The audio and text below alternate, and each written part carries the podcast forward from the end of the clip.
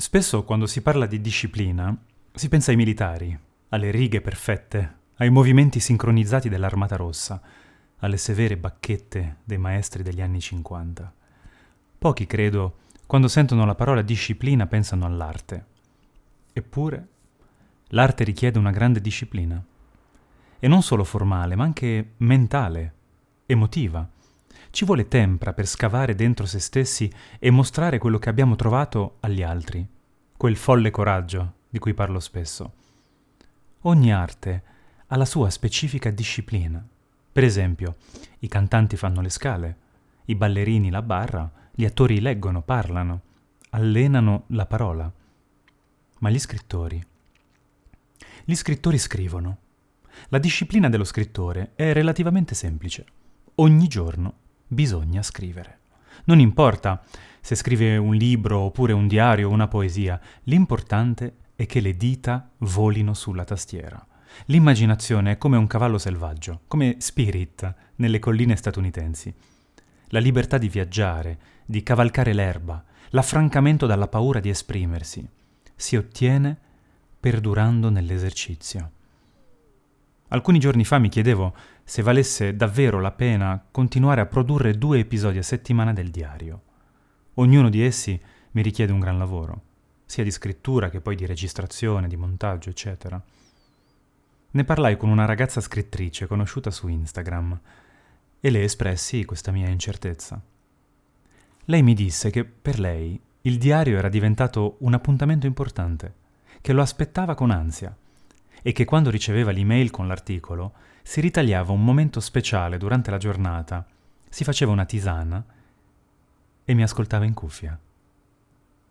Devo ammettere che questo suo messaggio mi ha scaldato il cuore. Scrivere non è come essere a teatro, non ci sono gli applausi a fine spettacolo, però ci sono i commenti e grazie ai social, a volte, quando la disciplina cede, il sostegno arriva da voi. E questo è davvero bello.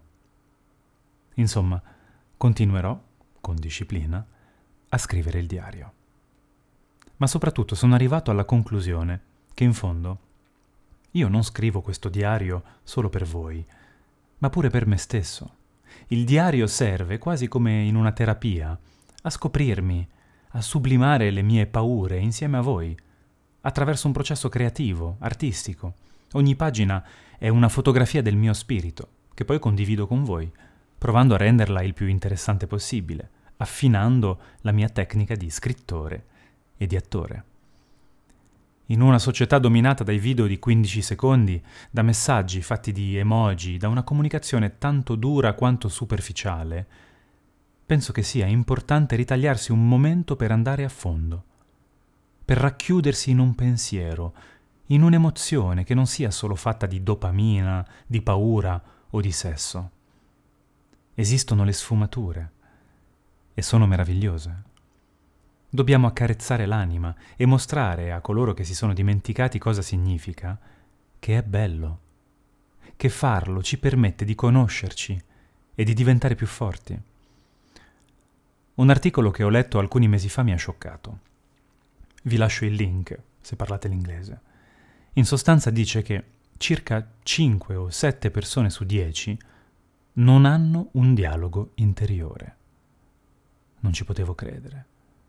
Faccio ancora fatica a crederci. Possibile che così tante persone abbiano dentro solo il silenzio? Possibile che mentre camminano per strada siano assorti dal mondo e non dai loro pensieri?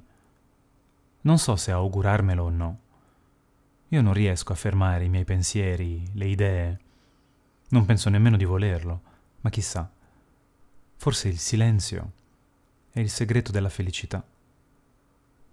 E voi che ne pensate? Ci credete a questa teoria che la maggioranza delle persone non ha un dialogo interiore? Alla prossima pagina.